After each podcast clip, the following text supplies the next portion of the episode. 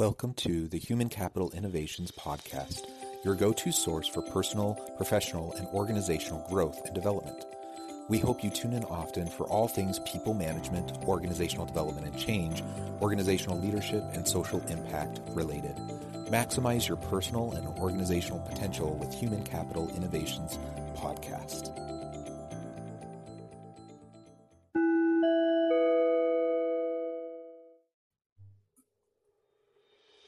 Welcome to the Human Capital Innovations Podcast. In this HCI podcast episode, I share my recent presentation with Summer Valente, HCI contributor, at the Ashoka Exchange Conference on April 17th. The title of our presentation was Expanding Our Vision of Social Impact.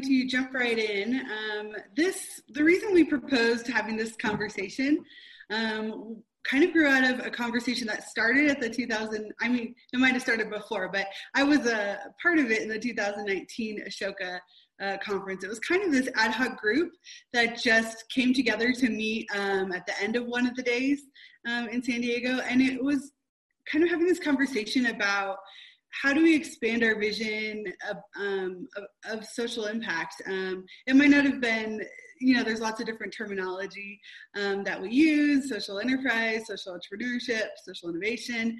Um, but it was kind of around these kind of pieces of are there pieces that are we're ignoring or, or need to be included in this bigger conversation um, and we have um, adopted a new framework which we'll talk about today so anyways, we just wanted to continue the conversation from from last year. So, um, my name is Summer Valente. I am the director of the Center for Social Impact at Utah Valley University. And I have my colleague John with me on the call today. Um, I'm John Westover. I'm uh, the academic director of the Center for Social Impact. I'm an associate professor uh, of organizational leadership in the Woodbury School of Business at Utah Valley University uh, where I teach uh, organizational development and change management, human resource management, ethics, and those sorts of courses. Um, and I've been working with Summer uh, in the center uh, for a long time. Awesome. So we know this is a conversation, but we wanted to go through kind of just a quick, a little um, spiel about what we're doing. So we want to give you some context for um, our community and our university um, because it's important in how uh, we kind of frame this the social impact um, at our university. Um, then we'll talk about the framework um, and uh, what we've been doing on our campus. And then we want to, obviously, the majority of the time be a discussion. And we really want to answer any of your questions first. We have a couple of prepared questions um, if we get to them, but we, we really just want to hear um, from the group. So John's going to start us off with Great. the and, and, I'll go through this pretty quickly. Uh, in a nutshell, uh, Utah Valley University is housed in a very um, unique um, place uh, culturally, uh, and it's a very conservative place. The in terms of demographics, it's very white, 89% uh, white, uh, a little under 11% Hispanic. It's very young. Uh, median median age is a little bit under 25, um, and so much of the population is uh, under the age of 18. So our public schools, our universities are all growing and expanding, uh, while perhaps that's not the case in a lot of other parts of the country. Um, one third of all growth in 2019 was in Utah County, where Utah Valley University is housed. And Utah ranks second in the nation uh, for job growth. Uh, and so we have, in addition to high birth rate in, in the state, uh, we have a lot of in migration with uh, people coming uh, for tech jobs and other sorts of um, entrepreneurial endeavors along Silicon Slopes. There we go. Uh, as I alluded to, we're very conservative. We're uh, Utah is is is very red, um, and within one of the reddest states in the country, Utah County is the reddest part of Utah. Um, so we've only supported a Democrat for president nine times since 1896. The last time we supported one was a very long time ago in 1964, uh, the most Republican county, as I mentioned. And so, in a place like Utah County, words like social change, um, anything related to social justice, these are all dirty words. These are um, these are taboos that the average person wouldn't dare say uh, or wouldn't be comfortable affiliating with because of the very conservative culture uh, that we're in. In terms of U- Utah Valley University, we're the largest public university in the state, a little under 42,000 students. We're dual mission. Uh, so that means that there is no other community college in the area. So we serve both a community college function and a comprehensive university function from certificates of proficiency uh, all the way up through master's degrees. Um, a little under 40% of our students are first generation students. Most of our students work um, a significant amount. Uh, they, they, there's uh, about 40% uh, tend to be married. Uh, they have children. Uh, the, these are very um, busy students who are juggling a lot of different things as they're as they're continuing their education. So back 26, 27 years ago, uh, the Volunteer and Service Learning Center, um, or rather before the center, Volunteer Services was founded uh, on UVU campus. Uh, and from those humble beginnings, we've grown a lot over that la- this past 27 years. In 2001, uh, we became the Volunteer and Service Learning Center. I joined campus in 2009 when it was still the Volunteer and Service Learning Center, and my role with with directing academic service learning uh, initiatives and the social impact initiative started uh, a couple years after I came to campus. Uh, Summer then joined us, what, five years ago, Summer? Uh, seven. Seven years, wow. So Summer joined us seven years ago. Um, and during that time, we were having so many discussions about really how we needed to shift our strategic understanding of our role in the community, how we needed to adjust our um, our framing of of service and volunteering and and uh, service learning and how we could have a bigger uh, more substantial impact in our community um, so it was quite the process but we were successful in changing the name of the center in 2018 to the center for social impact with a brand new strategic framework and a much more comprehensive approach to how we're trying to tackle social problems uh, which and summer's going to talk about that here in just a minute. Um, we are unique on campus that we're really the only functioning academic affairs and student affairs um, partnership uh, for for this kind of an initiative. Uh, I report up through academic affairs in the Office of Engaged Learning, and I oversee all the academic service learning um, programming. And Summer uh, reports up through student affairs and student life uh, and VPs on that side. Uh, we're a very successful partnership. We've been tight knit uh, for for years and years since since I've been involved. Um, I've seen that tight partnership. Uh, we coordinate uh, between the curricular, co-curricular, and extracurricular um, activities for students um, very successfully. And really, I, I believe we're a model for our campus in terms of successful academic and student affairs partnerships. Okay, so I'm going to jump into the framework. Um, and something that we like to point out too uh, is how we sit in between those two different divisions. We're not um, beholden to any particular school where we can really be that kind of interdisciplinary um, space on campus. So our mission is to develop active citizens who make social impact um, in our communities. And our definition of social impact is a significant positive change that addresses a pressing community identified social issue in a sustainable and just way. Um, and we, this is a working definition, but this is where we're at right now um, when we're defining this for our students. Um, and our framework basically combines kind of these two um, models of thinking. This is the pathways of social impact. That's what we call them. Um, they were developed by kind of a working group that Stanford University was a big part of, Berkeley. Stanford calls them the pathways of public service. Um, they really don't care what other people uh, call them. they really are interested in kind of framing uh, this work in these pathways. Um, and so we, um, when we discovered these many years ago, we were really excited about how clearly they outline um, these different pathways, the ways that we really make this impact in our community. So the pathways are direct service, community engaged learning and research, social entrepreneurship and corporate social responsibility, policy and governance, community organizing and activism, and philanthropy. Um, and when I'm talking with students um, and kind of introducing these concepts, uh, it's really an easy way for them to grasp um, the, the many ways that they can address any social issue in a variety of ways. Um, I like to say we're never going to volunteer our way out of hunger. Do we need volunteers at the at the food bank? Yes we need that direct service going on. But we also need to create policies. We also need people to be donating money. We need to research what's going on where are food deserts?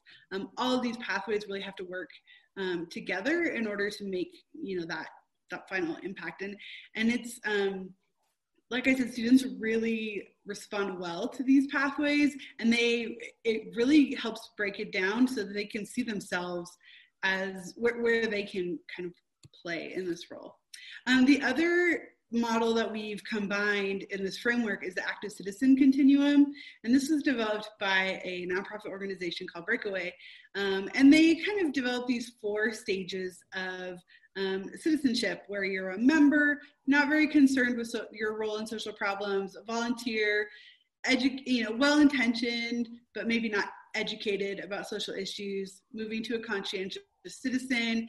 They're really starting to be concerned about discovering those root causes, asking why, and then all the way up to a citizen, active citizen, where community really is a priority in their life, um, and they're they're willing to look at kind of those systemic changes um, that need to be made. So what we did is we put these two frameworks or these two uh, models on uh, axes. And, and, what we decided to do is we want to develop uh, programming that helps students move through the continuum all the way across um, all the pathways. So that's kind of what's been driving um, how we frame everything in the center. Um, we can kind of trace our roots, right, our volunteer and service learning into those first two pathways. Um, and it's been a real, a really um, great experience to kind of expand the way uh, we see things and the way that we can get students involved um, in a variety of different ways. So everything that we offer in the center, um, whether it's legacy kind of events or things that we're developing in the future, they're all aligning um, with this framework.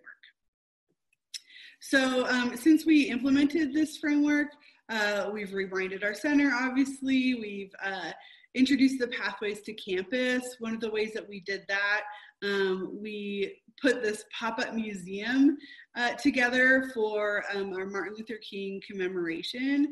Um, and it was a great way we illustrated the civil rights movement through the pathways.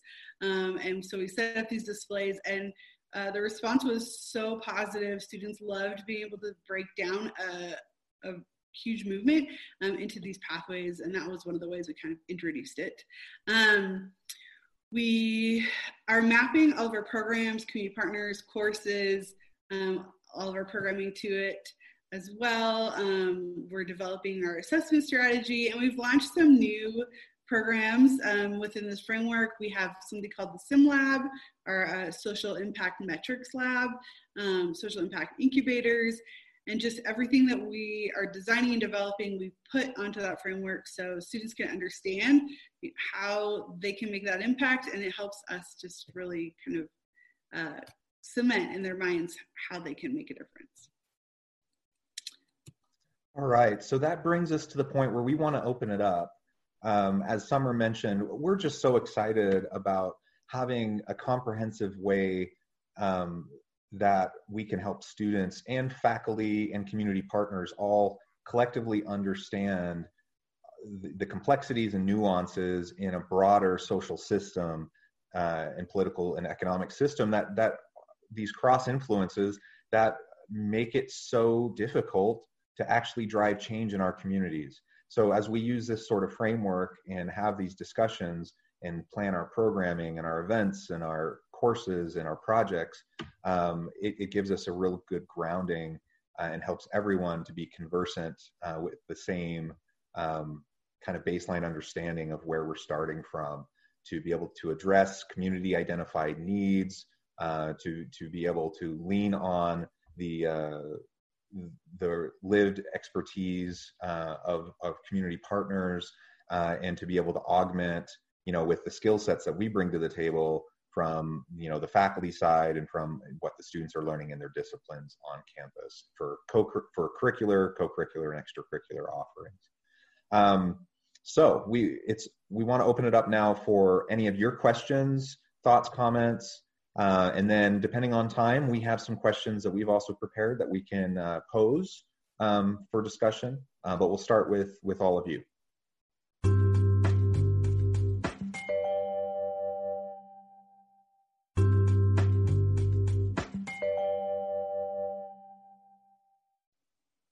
I'm, I might uh, ask a question. Um, it's Nancy Marlette. I'm from Calgary, Alberta. Hi, Nancy. And, uh, it's wonderful to see the way you've created this matrix management system. I I used to I used to really value um, that kind of stuff, but my life got a lot more chaotic. I'm afraid.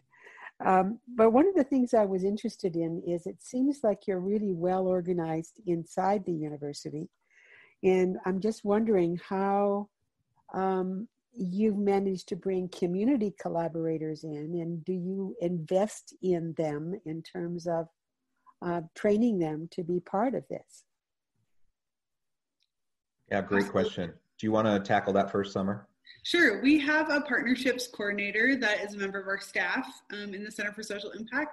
And so she um, helps recruit uh, community partners, train them, um, you know, retain them, uh, she helps put on events with our service learning faculty to kind of connect, make those connections with them um, as well. So right now, uh, she's currently mapping all of our community partners um, with in, with them um, to those pathways so we can see where maybe there are gaps in our partnership so we could develop further or um, help them kind of develop more opportunities beyond what they've usually seen us as either volunteering or service learning, um, helping them kind of expand their perspective into, oh, you mean I could use a student to help, um, you know, get signatures for a petition? Awesome, that's policy and governance.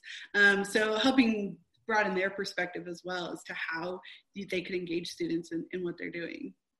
Okay, so that you see the partnerships, the collaborators as being the associations, agencies, groups within the community rather than individuals who are able to teach students and those kinds of things. Is that right? That's my that was my, my perspective. Um, yeah. John, do you want to address? I mean, we have on-campus partnerships as well that we work um, across divisions, and like we mentioned, our, our partnership with academic affairs is very strong, and so we faculty members are, are obviously a large part of that as well. Yeah. We, no, I wasn't referring to faculty. I'm talking about individuals from the community who are really interested in this and how you use them in terms of training your students. Because I really saw in that continuum the mm-hmm. opening for that, you know? Absolutely. Yeah, I think on the curricular side, uh, it just mm-hmm. depends. So we have for example, in, in the courses that I teach, uh, where we do these types of projects, we do work with um, community organizations, nonprofits, agencies, wh- whatever, um, and the students work on consulting projects. In my my um, my discipline, they're working on organizational development and change management types of projects for these organizations. Um, and I bring in guest speakers, uh, experts um, from the community, from local businesses who have specialty in you know whatever type of specific thing the students might be working on. um, with that partner organization. Um, and so some faculty do that quite a bit, some do that a little bit, and some don't do it at all. Um, we definitely encourage uh, faculty um, to, to utilize the expertise within the community. And I, I think that we would say the same thing for the, the extracurricular and co-curricular offerings as well. Okay. Yeah, we one of our biggest emphases to our students is uh, we work with community identified needs. So we always are listening to the community and doing what what needs to be done there. Yeah, and and to add to what Summer said about our community partners, um, we do have tiered levels of partnership, uh, so that as as organizations want to partner with uh, the Center for Social Impact, they there's you know tiers so they they agree to certain levels of commitment and involvement with us and with the students. Um, they receive training they you know and so that's been quite effective in in creating more tie tie and buy-in uh, to what they're doing and, and what we're doing with the center. Um, what summer also mentioned though is is also true that i think historically a lot of these community partners don't always recognize how we can utilize different pathways to approach the challenges that they're, they're trying to face right? So you have a nonprofit that's you know focused on adult literacy issues for example and they may be really used to trying to get volunteers to be tutors um, to do um, uh, to do uh, reading reading tutoring. Um, but they may not be thinking about having um, faculty expertise and student expertise and and corporate expertise from the community to help them develop and assess their training to help them understand um, their their data analytics and, and some of those types of things. So uh, and we can look across all the pathways to help them better understand how they can tackle the, the, the social problems that they're facing. Uh, so that's something we definitely have been trying to do. Yeah thank you. Um, we had time to get into all of our programming but yeah we do have a question in the chat box, so I'll go ahead and oh, um, re- read this.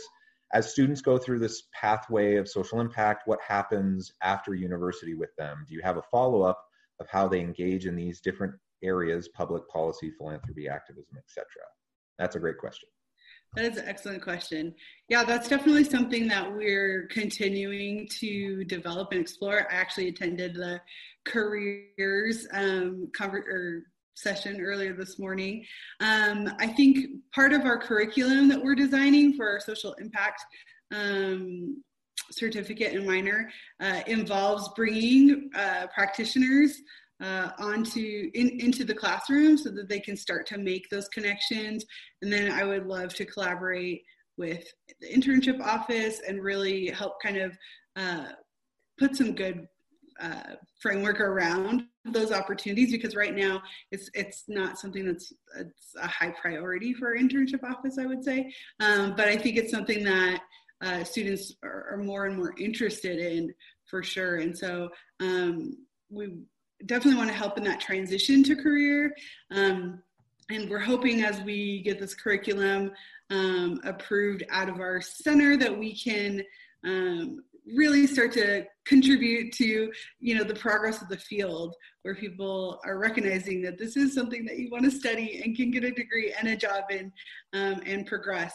Um, and then we also have uh, plans. We haven't done anything yet but plans um, to involve alumni um, as we move forward in, in a variety of different ways. Um, we feel like just like how students and community partners can kind of see themselves in these pathways, that it, will be really helpful framework to engage um, alumni in as well. Uh, another question, Nancy asks, what is an internship? Is this a paid contract or an experiential learning agreement? Oh, there's internships can be yeah. whatever you want to make them, right? yeah, um, I, I, think it depends on what we're talking about at the university. Um, generally speaking, at the university, uh, it's stu- most students do paid internships with an employer where they have a an agree a signed agreement between a supervisor, um, the student, and uh, a lead faculty member at the university with um, specific learning outcomes uh, from the projects that they're doing as part of the internship. So it's this experiential learning um, opportunity where they often get paid, sometimes not. Um, so that's that's an internship. Um, but a lot of times, what we've seen is that students who are involved in these social impact projects or these service learning projects uh, with organizations as part of their coursework, um, where they're doing free projects, they're not getting paid for them. Um, that oftentimes those experiences then lead to paid internships or to paid job offers uh, after the course is over, uh, and so that's that's something that we're we're really proud of to to see uh, that kind of a, a, positive professional impact for students as they go through these various experiential learning opportunities. Uh, Jim uh, McKinley, I'm in NC. I'm a I'm a connector and I've been involved with the show for, for quite a while. Mm-hmm. Uh, I uh, really also enjoyed your continuum and think it's uh, well designed make uh, verbally a brief uh, reference to systemic change. I didn't see it on your continuum, uh, systemic. And I just wondered how you position uh, systemic change, which really is the ultimate impact, uh, in my view, and uh, whether you look at it that way, um, how, how you position it in, in your curriculum. Yeah, we we try to approach everything from a systems perspective, um, and so we we see, for example, the six pathways as different pieces of the system, right? And so we want to look um, cohesively and holistically at social problems um, from a systems approach.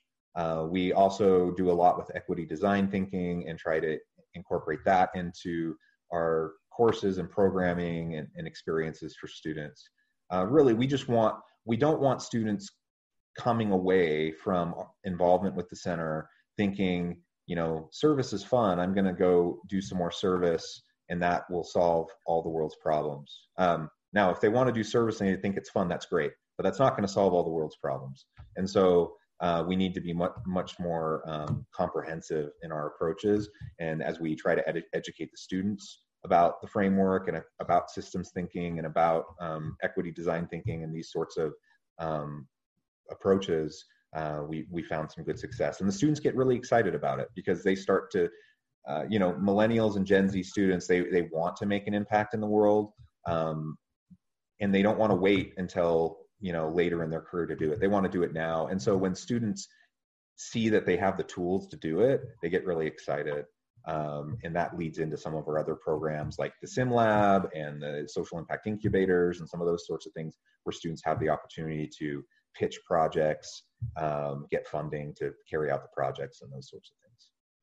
Yeah, it's really embedded in everything we do. And that continuum, I think is something that's a little different about it is that we're focusing on the person and their development. Um, this, you know, developing a student into an active citizen. Um, so I would hope that, I mean, if they reach that point, they, they would fully understand what systems are, how to address them, and understand these levers um, of the pathways to really make those changes.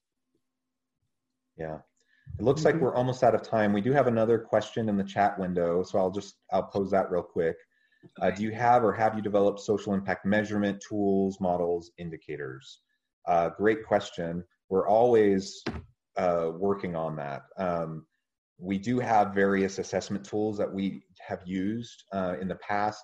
You know, it depends on what what type of outcomes you're wanting to focus on, right? You could have economic development instruments. You could have uh, attitudinal change. You know, if you're talking about political, um, the political pathway, um, there there's all sorts of different things that can be used, and we're so we're always trying to identify different existing uh, uh, measurement tools and, and assessment tools, um, but we're also trying to develop them. And one of the things that we do in our SIM lab, the Social Impact Metrics Lab, is that we work with partner organizations like local nonprofits to try to help them identify what their objectives are, um, what data they have, where the gaps are, in terms of the data they have versus what they need to really know if they're accomplishing the object, objectives that they have.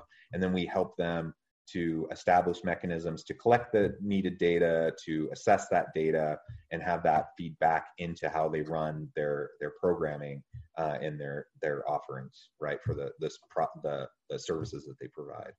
Um, so that's something we're always working on, and I know that this is something that everyone's very interested in. Um, I don't, I'm not aware of anyone having cracked that nut completely, um, and, and, there's really no silver bullet to it. It, it just so much depends on what the specific um, issue is and the specific types of outcomes that you're wanting to measure.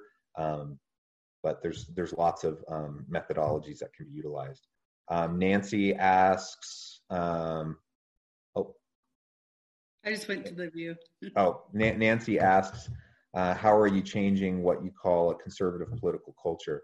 Um, we're not changing the political culture per se, um, but we're working well within it. And so that that's really as we were trying to rebrand the center and incorporate the pathways, we we had to do that within this context, and we understood that some some terminology would be a non-starter. Like people just would would distance themselves.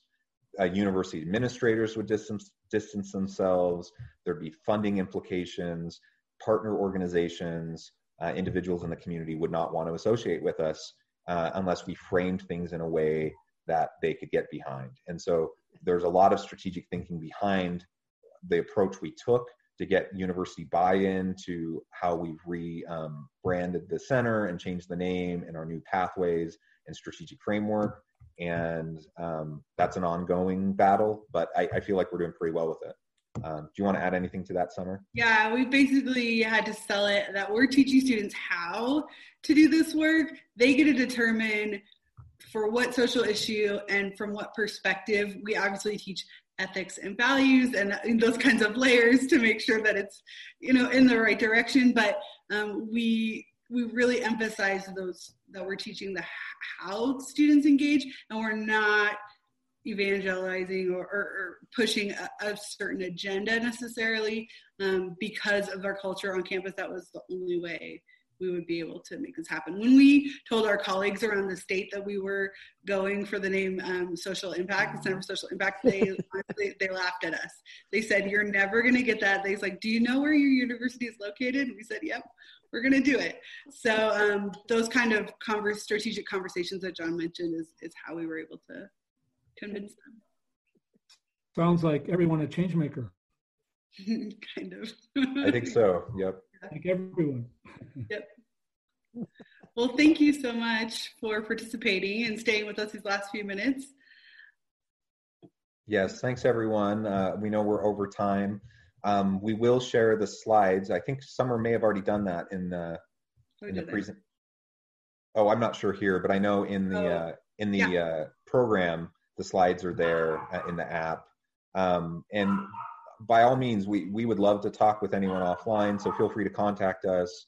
Um, we could set up meetings, you know, after the fact, after the conference, um, and we would love to uh, have the opportunity to continue the discussion. Yeah, thank, you. Great. Your great work. Great. Thank you. you share your um, emails in the chat box with everyone um, sure. before they go in case folks have questions. Thank you so much. Jonathan. Thank you. Yep. Thanks, everyone. Have a great evening. Have a wonderful evening. Thank you so much. Bye. Bye.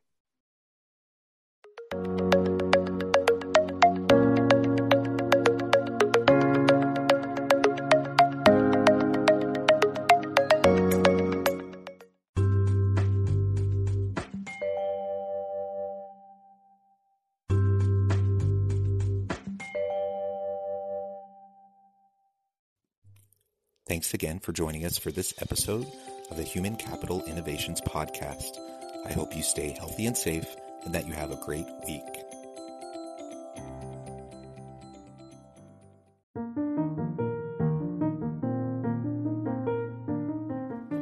Check out our new weekly LinkedIn newsletter, Alchemizing Human Capital, exploring industry trends via original research and interviews with executives and thought leaders from across the globe. We look forward to having you join us.